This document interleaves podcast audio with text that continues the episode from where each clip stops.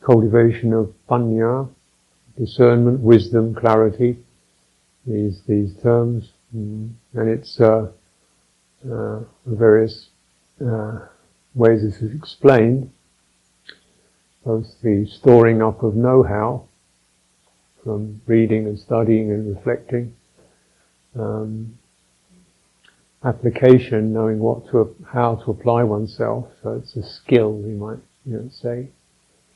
So, you know, uh, we have the ideas, and then we also have the knowing how to apply, which is different from having the ideas. you don't have an idea and that's it, flat. you know, you go, well, how does this one work? And so, slowly, quietly, softly, sharply, where do you put it?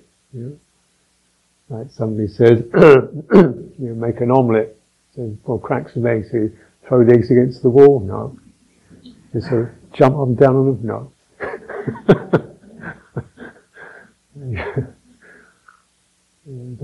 so the skill of knowing what, how to how to affect these, um, having the right ideas, like loving kindness and so on, and then how to bring it around. This is a skill. So there's the skill of understanding, the skill of know-how.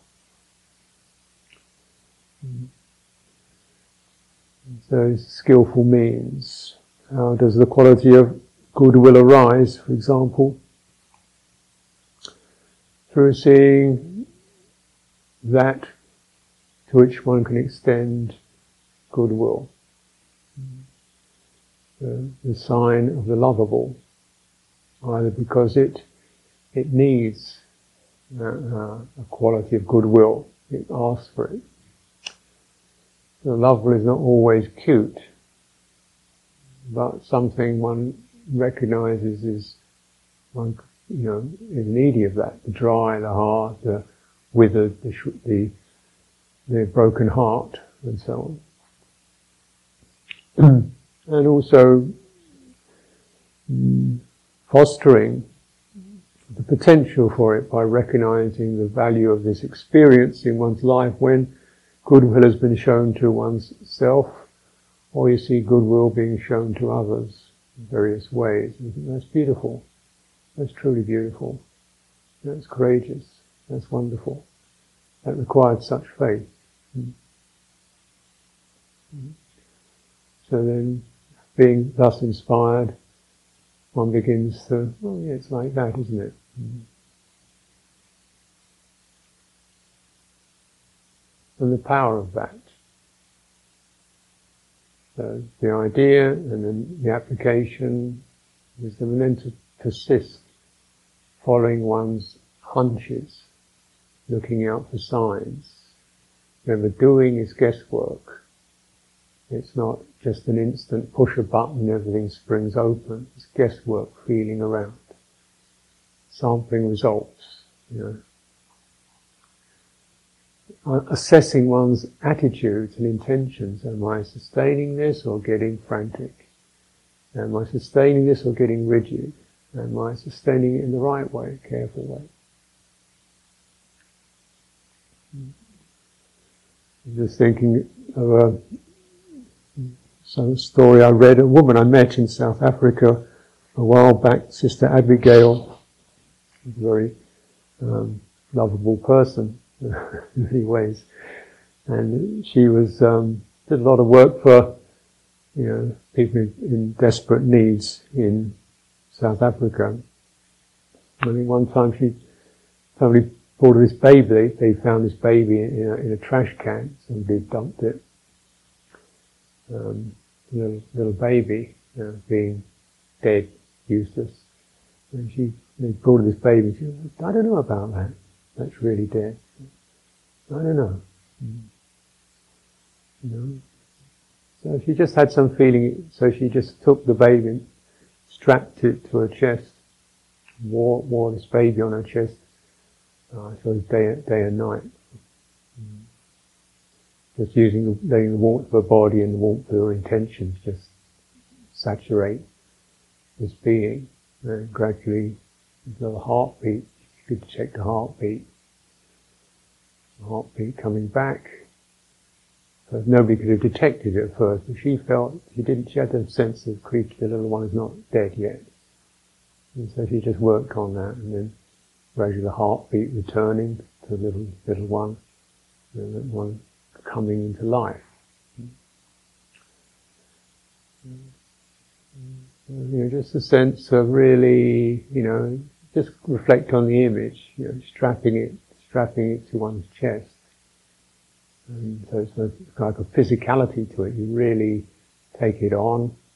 You don't resist it. You don't give up on it. You meet it. But you don't start batting it around, telling it to shape up, get better. And you don't give up. And extending the heart. The heart extends very easily through the tissues. And to bear this in mind with one's own, this is a piece I offer for you know, testing it out. You know, why I've taught this so often, sense of the sympathy between body and mind, really get it.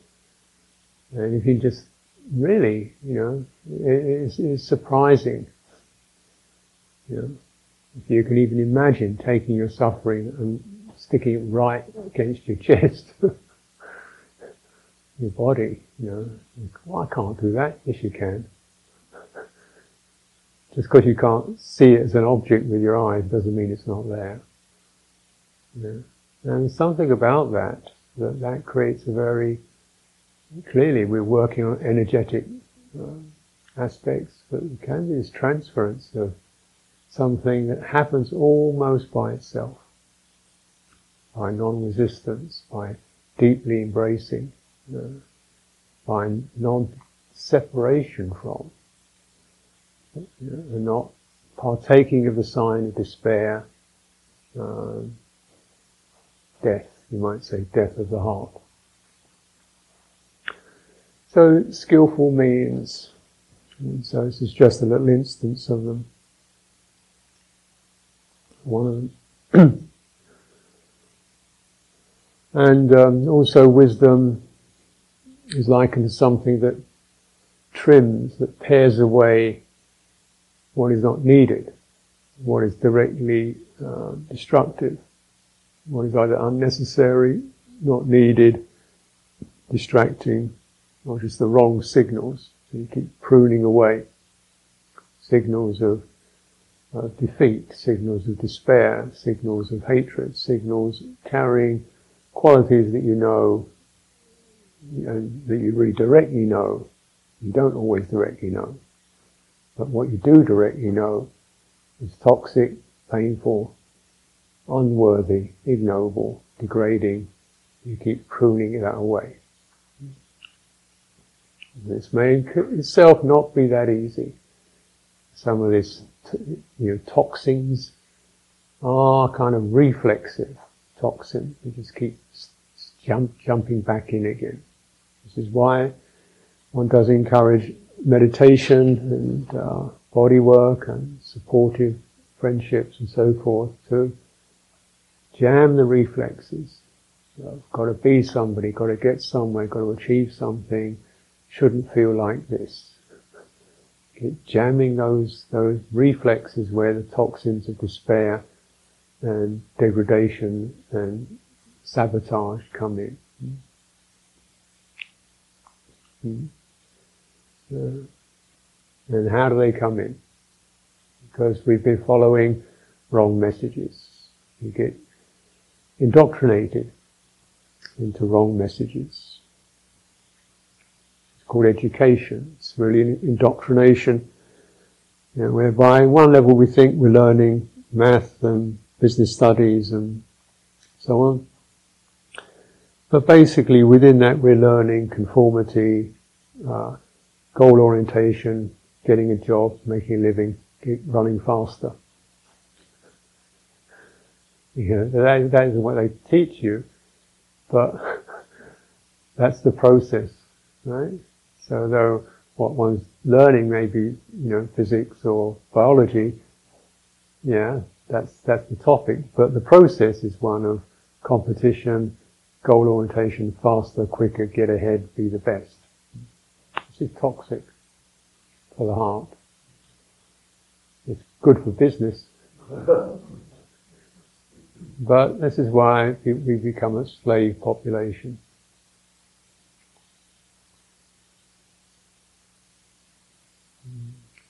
You know, doing stuff that does really offers us enough, enough to keep us in the race. And that's the, that's the way it works. We get enough material requisites, enough benefits to keep us in the race. And with still the promise that, you know, you could get better. And the various other things that occur around that. Divide, the rule. You know, look, you're getting better than those people. You're getting ahead of those people. And what does that do? Division, lack of inclusion. It, you know, this is uh, not for our welfare really. Dividing people, them and us creates fear, resentment, hostility, jealousy, and so on, crime. These are big influences. So, you know, and then you say, well, well, where do you start the detox? You've got to go against the messages of, that have got you, that get us in, intoxicated. The message of success, the message of competition, the message of being the best, the message of going faster is going to get you better, having more is going to get you better. Keep working against those messages.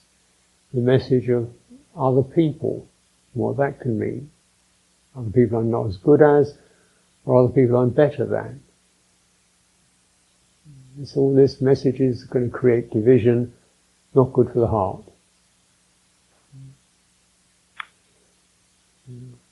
And we internalize this. We have all kinds of people we wish we could be as good as that we imagine we would be if only we were different. So that them and us think it's internalized. And there's parts of myself that are indeed, you know, one feels are, are not lovely, not beautiful, not admirable, not bright, not, you know, so those have to be included rather than just despised or run away from. This is strapping it right to the heart, isn't it? All of it.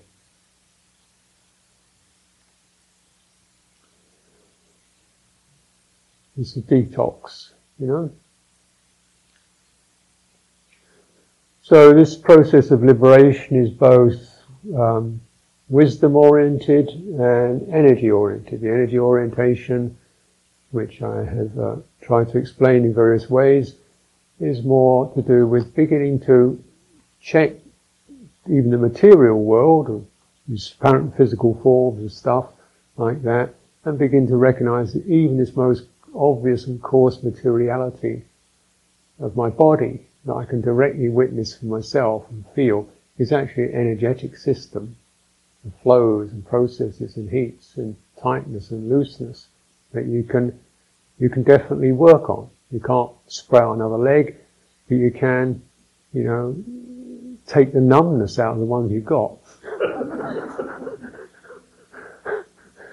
so you've got real legs rather than just ideas of legs.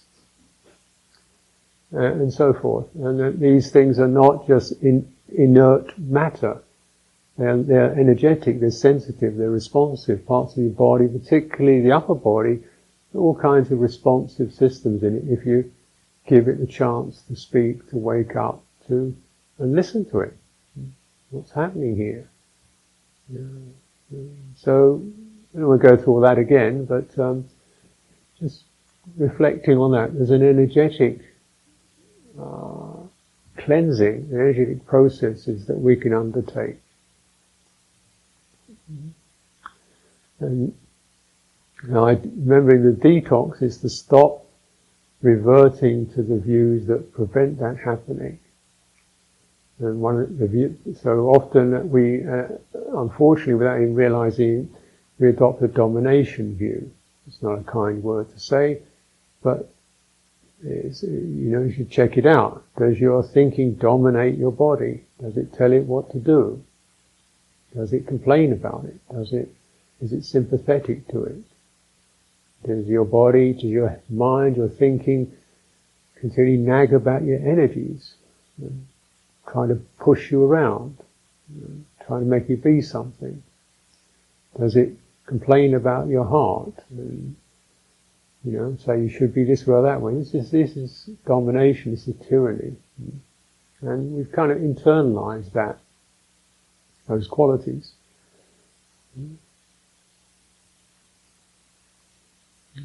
So we have a slave body, really.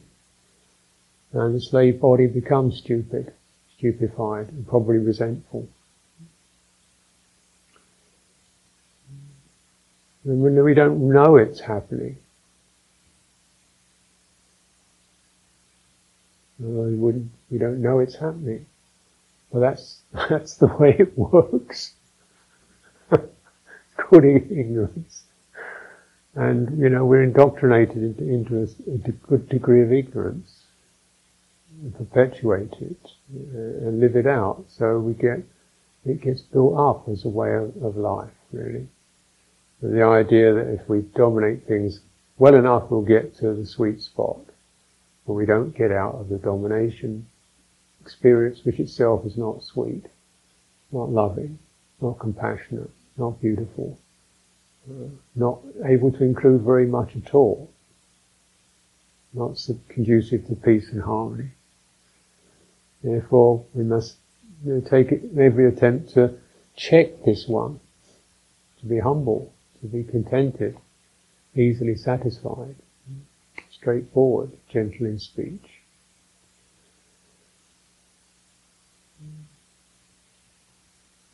Because this, um, these views, uh, the ideas or the, the thinking mind's views have been established by a particular socio-cultural inclination, not one's own.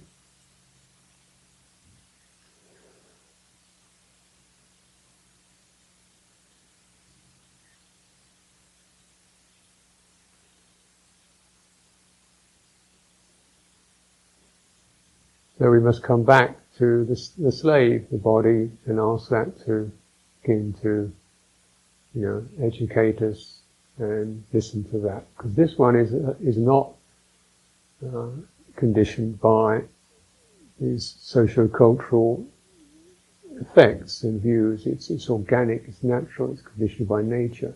It certainly gets conditioned by these uh, views experience some of the results of that in our body. So very much encouraging trying to return to the natural body and even what would that be? You know, because if you don't know it, you can't return to it. so you start to just work around. How does the body feel as a body? How does walking actually occur rather than me trying to walk mindfully and impose that idea onto it? How can mindfulness be something that just is respectful, open, listening, getting the meaning of what is there rather than imposing a meaning on it? Just feeling how body walks most comfortably, most steadily, most fluidly. So we're returning to nature.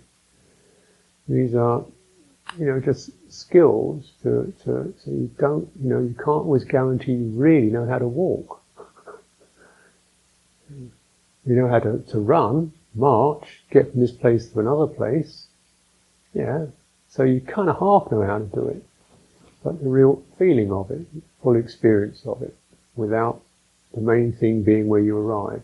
Walking meditation, how to sit, how to breathe you know, things that should be child's play, and they are child's play, but we lost that, that childlike quality.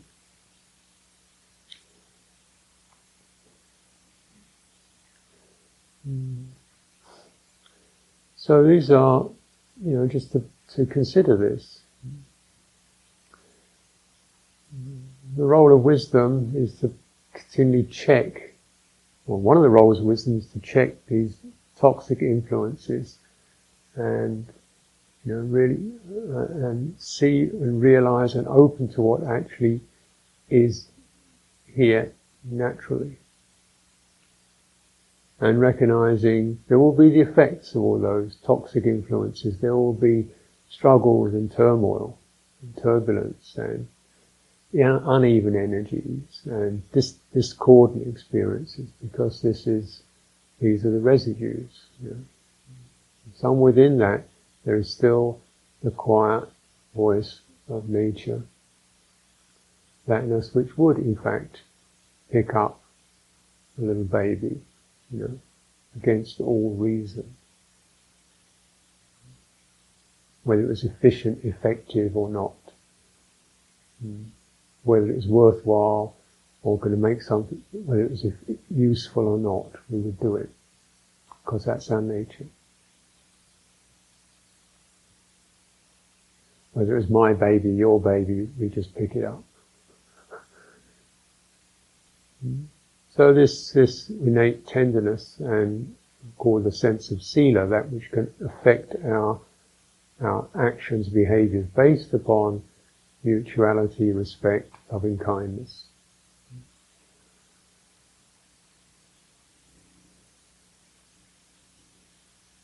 Can you do that to yourself? Or to how much of yourself can you do that to? Let's be generous. But you can't do it to all, everything, but just something. You get the feeling of it. Can you remember when that's happened to you? The difficult pieces have been heard, graciously, compassionately, rather than criticized or fixed. You should be something else. So these are qualities. Wisdom again can store that, go to that, store it. And this is part of our learning. We're not just learning from books, we're learning from the book of life. And that you put a bookmark on that page, flip back to it, read it again, get the meaning. Yeah? Learn so that you get the idea, the meaning, the skills, the results. And every time you get a result, the wisdom gets more confident. And then you keep pruning away what what breaks that that uh, fluency, that flow, that naturalness. One of the topics um, the Buddha was very adept and and very generous in giving many, many skillful themes. And one of these, then some of them are rather bitter medicines. So one of the bitter medicines called the Vipallasa, which refers to the, you know, slave state or the conditioned state. Vipallasa really means something like turned upside down, polluted, uh, topsy-turvy, um, distorted. And so there are, there are several kinds of distortion that one should be on, wary of that take over the mind. And one of the distortions is this distortions of um, satisfaction or happiness distortion of this, uh, distortion of permanence, distortion of selfhood, and the distortion of beauty. Uh, so when one first names those things, it could be a little sense of indignation, you know, or, hey, what's wrong with happiness? Hey, what's wrong with beauty? Uh, self means I've got to give up, you know, being somebody, or, but this is but then it's saying, well, actually this refers to where we imagine those qualities to reside. And he's saying, well, using the word happiness, kind of, it's a very fluffy word actually.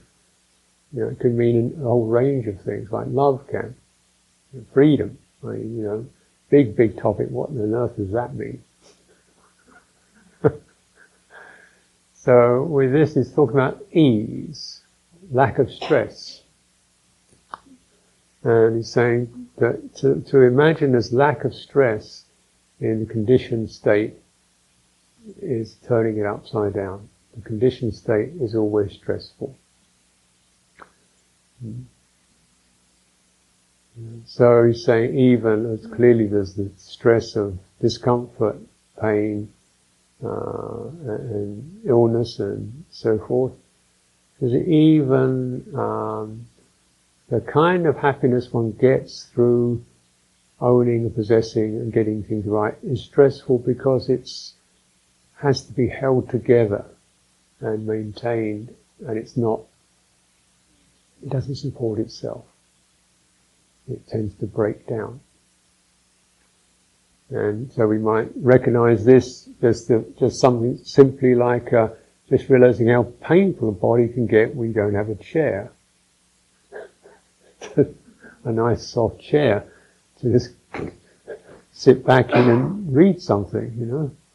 Now, well, well, you weren't born with a chair on your back, were you?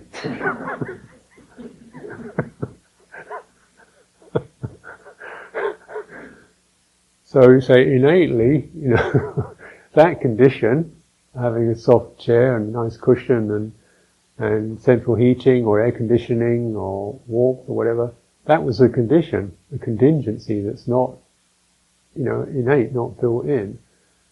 Uh, so, to to uh, so if we take so actually you begin to recognize just the body, physical body, is innately subject to stress. And then when you do get a chair, you feel much more grateful for it.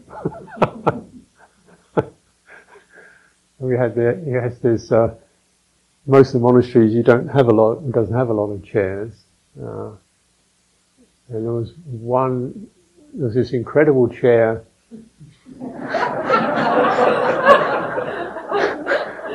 in the Amaravati, which is kind of, we had a sort of nice special cha- room for elderly visiting monks. They had this amazing chair, and I think they call them lazy boys or something, where you can, this thing kicks up.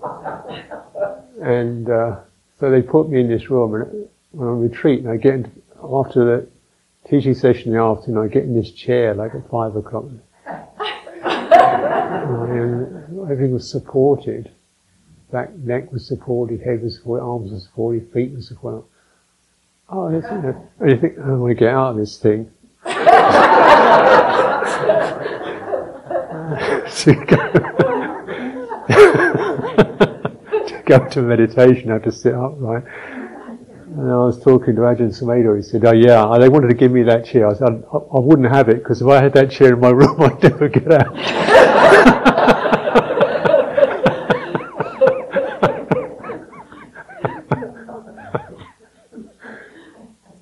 So when you get one, you think, oh, blissful. But of course, the, the fact is that after a little while, you're sitting there, you start looking a bit restless. something to look at, something to read, something to do. So even when the conditions are okay, it's got to be advanced, hasn't it?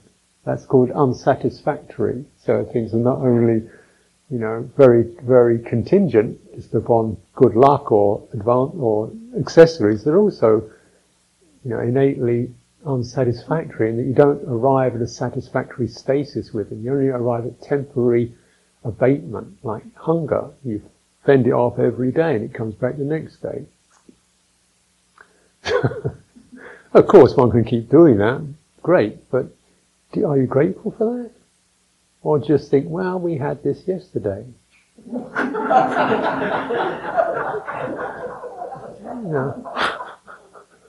Than, oh, thank goodness I've got some food.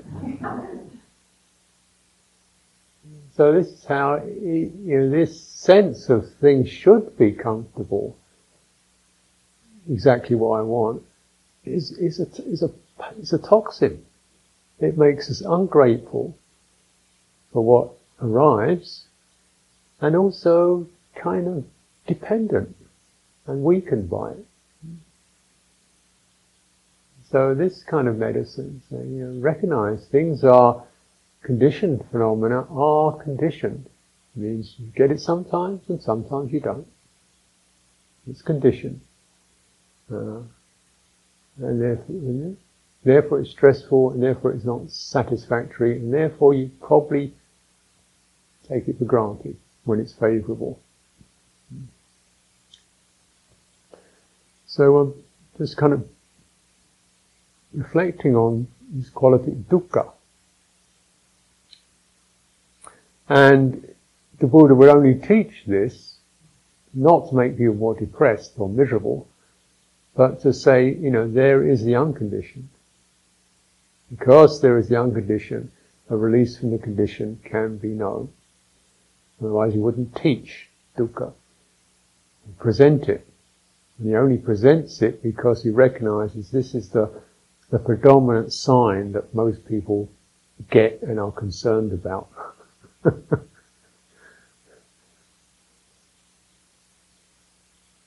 that saying of Proust to, to truth and goodness we express our interest, but pain we obey.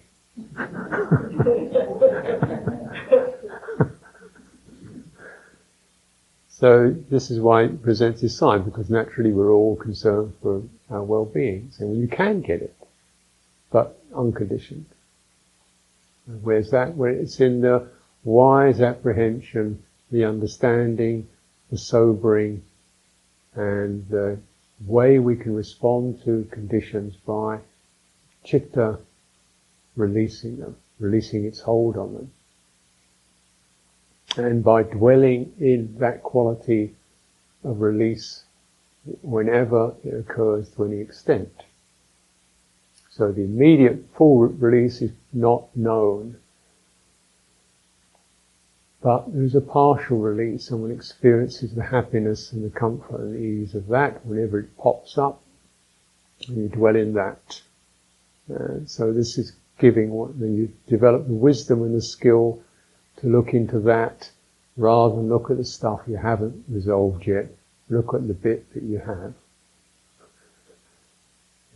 Look at the, as I was saying, take refuge in your sila, take refuge in your kindness as those qualities arise. This means then, to this extent, there is a liberation from ill will, malice, abusive behavior. That is a thing to rejoice in. This is beautiful. So the vipalasas, the, to see permanence in what is not permanent, lasting.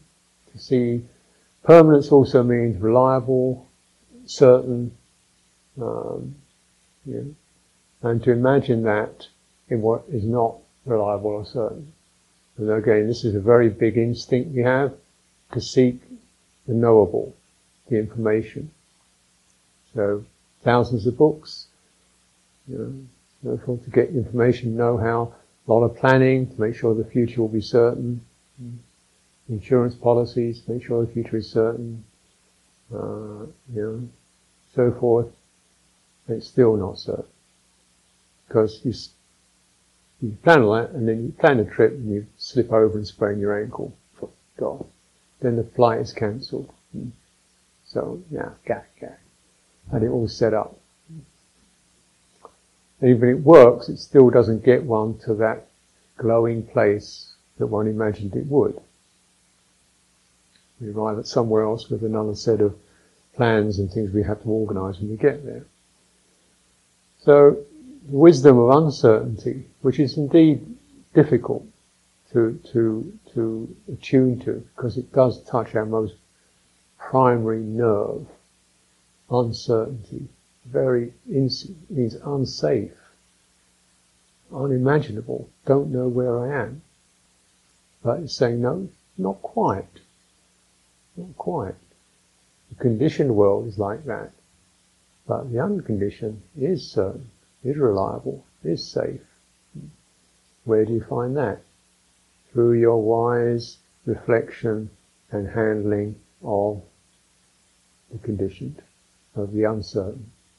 When one no longer resists the uncertain, gets agitated by the uncertain, feverishly tries to fill in and know the uncertain, one's mind is released. And that release, as it releases, first of all it has to, as an act of faith, just do the release and then Oh, yeah? Mm. Being is certain, doing is uncertain.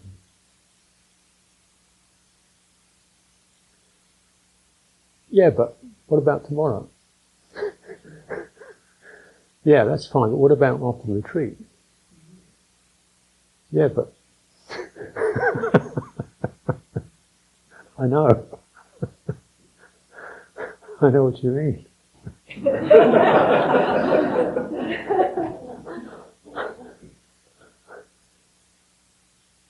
So, yeah. So, where you just drop the don't know into the mind and, and actually, to be honest, to be brutally honest, you don't know. I don't know. I mean, it, perhaps it would be nice to know, but just do not, do not know. And that's not a, not very sweet medicine. But, yes. okay, well, okay, now pausing and just bearing in mind, being is certain, purified being, and then from where you are, what is a beautiful thing to bring forth? Let's bring forth some goodwill. Let's bring forth some composure and clarity. Let's bring forth from some wisdom and assessment. Maybe these will be the best things to move forward on. Qualities coming straight from the heart. Sounds mad? It is mad. so this example is the spirit of, um, you know, of going forth.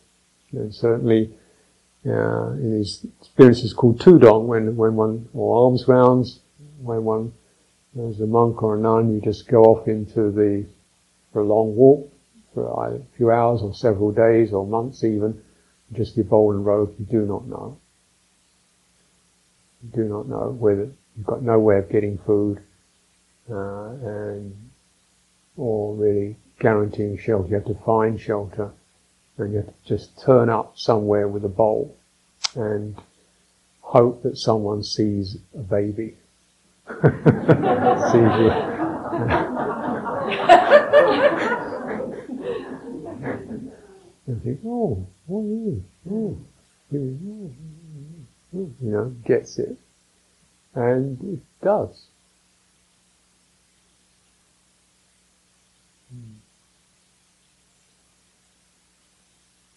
But of course, you don't, one doesn't know that, so one just constantly, in such one constantly meets that, that sign.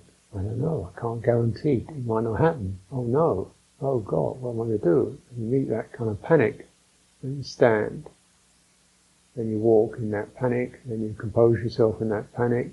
You cannot do anything about this. You're not allowed to ask, beg, can't have any money, you know, what do you do? You be. And uh, so this is, say, uh, an example. Um, clearly, one is attired in such a way that it does attract people. Get the sign, and what's that, you know, and and maybe some sign in which people are attracted to that. This is just an image, remember. So I'm not saying you should all get your bowls out and wander around the streets, though it might work. You probably get some money actually.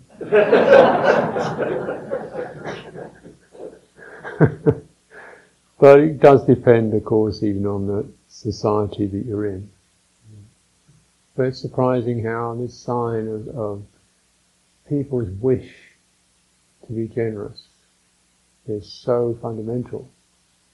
Uh, and it's deeply uh, transformative when one sees the world of others and people rushing around doing stuff and you get read all these stories of people beating each other up, abusing each other and bombing each other and being nasty and so on.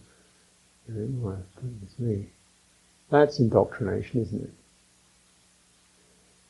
And then so often if one just is where one is and courageous in that good people turn up, the good turns up. And people love to be generous. and sharing and trusting because it makes us feel good.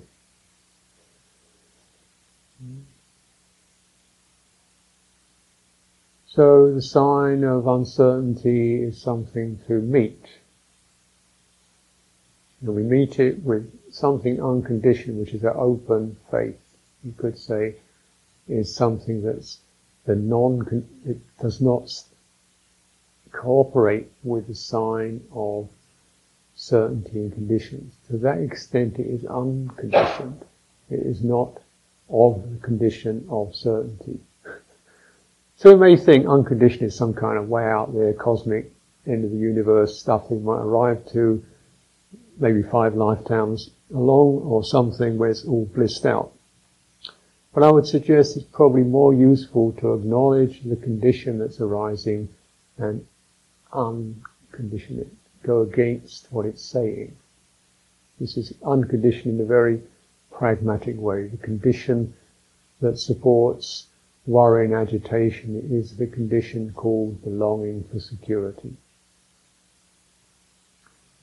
Would it be possible? Would it be daring?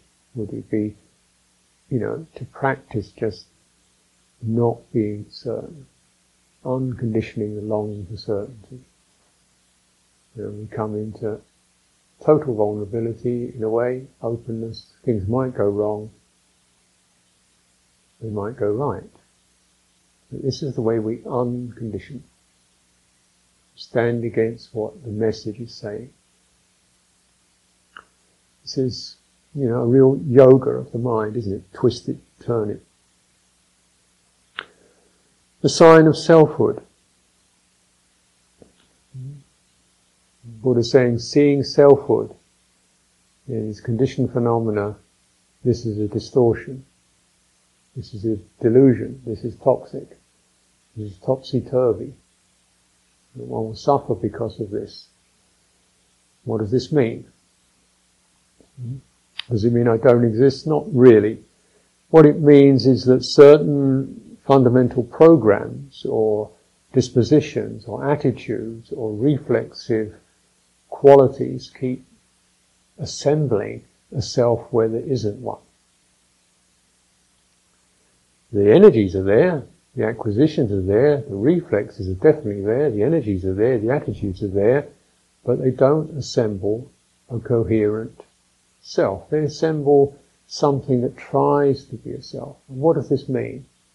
Well, self means something that has control over. It means something like that. Something that's in charge. This is mine. It's mine, I can do what I like with it. It's mine. I am in control. Mine creates me. Mine creates me. So the first quality of, of meanness is that's mine. Once we say that, mine, then a particular feeling occurs, particular energy starts to occur, grip occurs.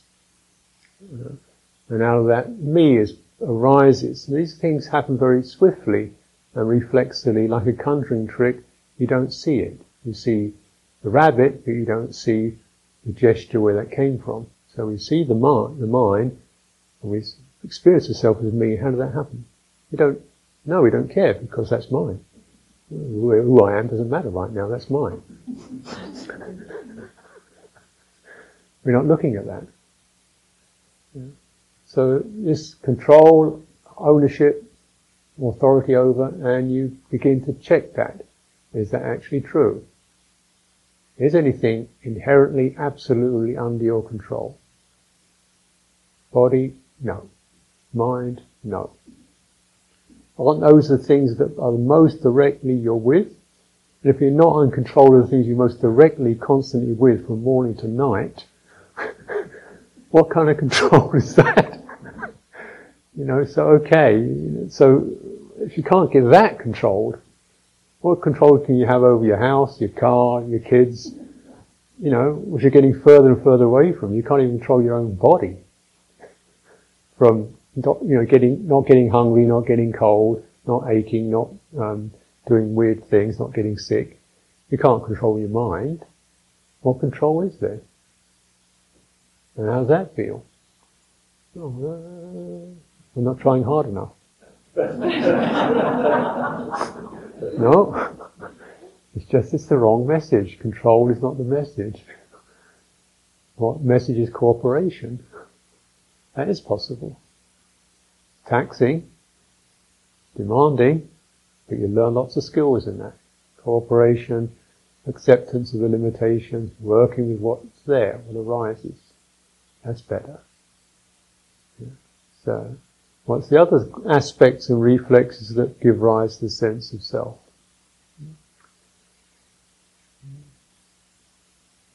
Ability to do.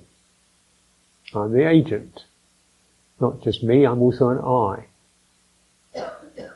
Me, and there's also I. I arise in terms of actions. Here I am doing this, here I am doing that. Here I'm getting this done, sorting that out, making this happen, creating this. Yeah? So that, we don't realize who this I is because we're so interested in what we're doing and creating and how it turns out, you know? So again, like the conjuring trick, you don't see who the I is. The I is actually cooking. So the I is on fire with aims, projects, busyness, so forth. And it's like that, and so that it seeks things to do, to make happen, to meditate, to acquire, to be, to achieve effective results in the agent. I will achieve, I can do, I am potent. Okay? Now you just check this out. so okay, you can push a broom around. Well done. okay, you can drive a car. Well done. Yeah. yeah. To some degree, when the conditions support it. But how much agency do you have over your own body or mind? Can you make your mind behave? Can you make it let go? Can you make it cheer up? How much agency do you have over that? It's the same as control, isn't it? How many things does one set up and really feel one has the capacity to do it, to get to the end and feel you've accomplished it? in terms of things you most directly are with, your own mind, your emotions, your bodily states. By, just by yourself, without any props or supports. Approximately somewhere between zero and occasional lucky fluke. Impotence so this quality uh, of self, the I who can do things, we believe in it because we don't look clearly, it looks that way. If you get the supports, the props, and you measure things in the right way, it looks like you did. I did get to the, to the train on time, but I wasn't able to sustain a steady, happy mind state throughout. I got restless, worried, concerned, panicky, busy, frustrated in the traffic, angry and annoyed. Whereas, like, you know, in terms of where you really go, you're not able to, to have agency over your mind states. This is not possible. What is possible is receptivity to them. That is possible listening to them is possible. Uh, restraint around them is possible. Witnessing and understanding them is possible. Therefore, release is possible. Because innately, through those cultivations, we begin to get the sense of these mind states are not myself, not mine, are not worth following, resisting, fighting with, just lift. This is unconditioned. This is sublime. This is peaceful. This is unconditioned. Receptive, attentive to them, dispassionate towards them. This is cool. This is peaceful. the sign of not self. The other characteristic that gives rise to the sign of self is everything is a, a unity. This is me and nothing but me. This is my territory is nothing else here but mine. It's all me. How much does that pertain? No immigrants in here. in, in me. no unwanted outsiders in me. It's all just 100% authentic, native born me. How much of that is true? How much, you know, is your body inhabited by food, elements, air, water? How much of your body is built out of things that are not you? That come and go. Food passes through you, water passes through you, air passes through you. you know? things that you seem to be are actually the confluences of various energies and forms passing through. They're all immigrants and, and nomadic and shifting and changing. So what is the appropriate response to that is inclusion and widening to include it all.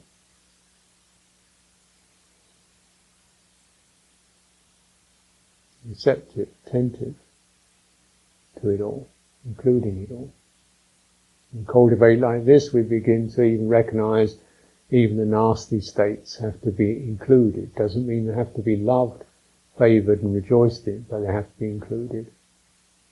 And this inclusion, strangely as it may seem, if the mind is held steadily on that, the internal tensions and conflicts and dissonances begin to cease, the civil war calms down, the riots and rebellions no longer break out, the fermentations and resentments fade out, things settle down. Oh. There's a, sense of unity, but it's not self. It's not a person. It's not an identity. It's unconditioned deconditioned from those qualities. Sign of beauty, the Buddha said, resist this, be careful with this, it's placed in the wrong place. Where do we see beauty? Sobhana. Sobhana means something like, there's two uh, compounds, the compound of good, sup, and oba, which is a tense of radiance from the luminosity, so happy or bright luminosity. He says, be careful of this one. You start to see it on objects, it's a trance. You see it on cars, you see it on bodies, you see it on design, beautifully designed things. You see it with your eyes, you imagine it with your mind. Sign of the beautiful. The glowing point. You know, the glazing on the cake. You know, the carefully arranged cherry pie. You know, the wonderful advertisement that proclaims how gorgeous this thing is with special photograph- photographic effects. You know, cosmetic surgery. You will look absolutely blemish-free, beautiful, gorgeous forever, without a single wrinkle, crinkle, dent, crease, bent blotch. only pay 25 grand and you will get it, you know. And so, what are we looking for? Something that can't provide it. Without an incredible amount of tinkering and poking and wizardry.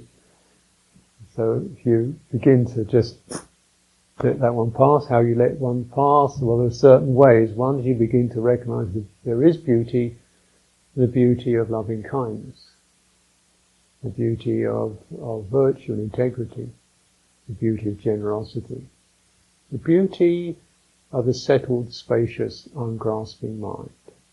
This is beautiful. This is, this is rich. This is delightful.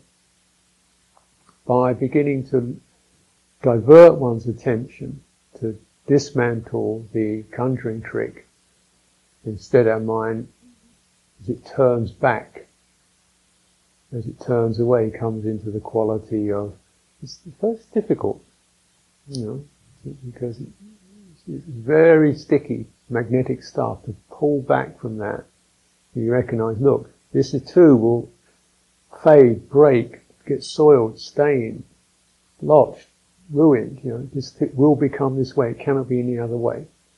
This is tough stuff. You know? But when we do that, just drop what it takes to drop that, even for a moment, even as an idea. what's it like to be released from that grip? This is beautiful. This is unconditioning, the condition of grasping. The fear of not being, having the beautiful, or being the beautiful. We uncondition that. We come into something that's released from judgment, assessment, other people's opinions, and so forth. It's deconditioned from those appro- from needing approval. And this feels beautiful. It shines. It's luminous. Uh, this is the chitta that's luminous, the sobhana chitta. Mm. So through tackling these, uh, beginning to recognize where beauty really resides and where it's placed, where we get indoctrinated into placing it. Challenging those, seeing the fallacies of those, seeing the stress in all that, seeing the fragility of all that, seeing the pitfalls in all that, and the dazzling bondage in all that. And say, just break it, let go, stop even for a minute, even for an, half an hour, even on retreat, just relax that. Feel the quality of relaxing, letting it be as it is. And there's a sense of release. That release is beautiful. It shines. The mind released is shining in its own luminosity. Not luminosity of the eyes, but a radiance of heart. This you'll never regret. This you'll never find fault with. And that radiance gives the heart back its strength. Then we can cultivate from that place. Be enriched, encouraged by that. So every degree of unconditioning, every degree of challenging the condition, every degree of it gives an inch, gives a moment, gives a minute of unconditioning. And the unconditioning, we need to dwell in it, linger in it, feed it out, make much of it. Until the mind sees the true sign and gets out of the decoy. It sees the true refuge and gets out of the false refuge, which is a prison. The openness is our security, our refuge, and our home. There's room for everyone in that. It's unconditioned. This is the function of wisdom. Consider these things. This is why the Buddha gave us these little terms to, to work on, to contemplate, to reflect upon, to have wisdom tools to get bright with. And don't believe it, but try it. You certainly will not be, will not regret it. And it may be for your deep, profound welfare and happiness.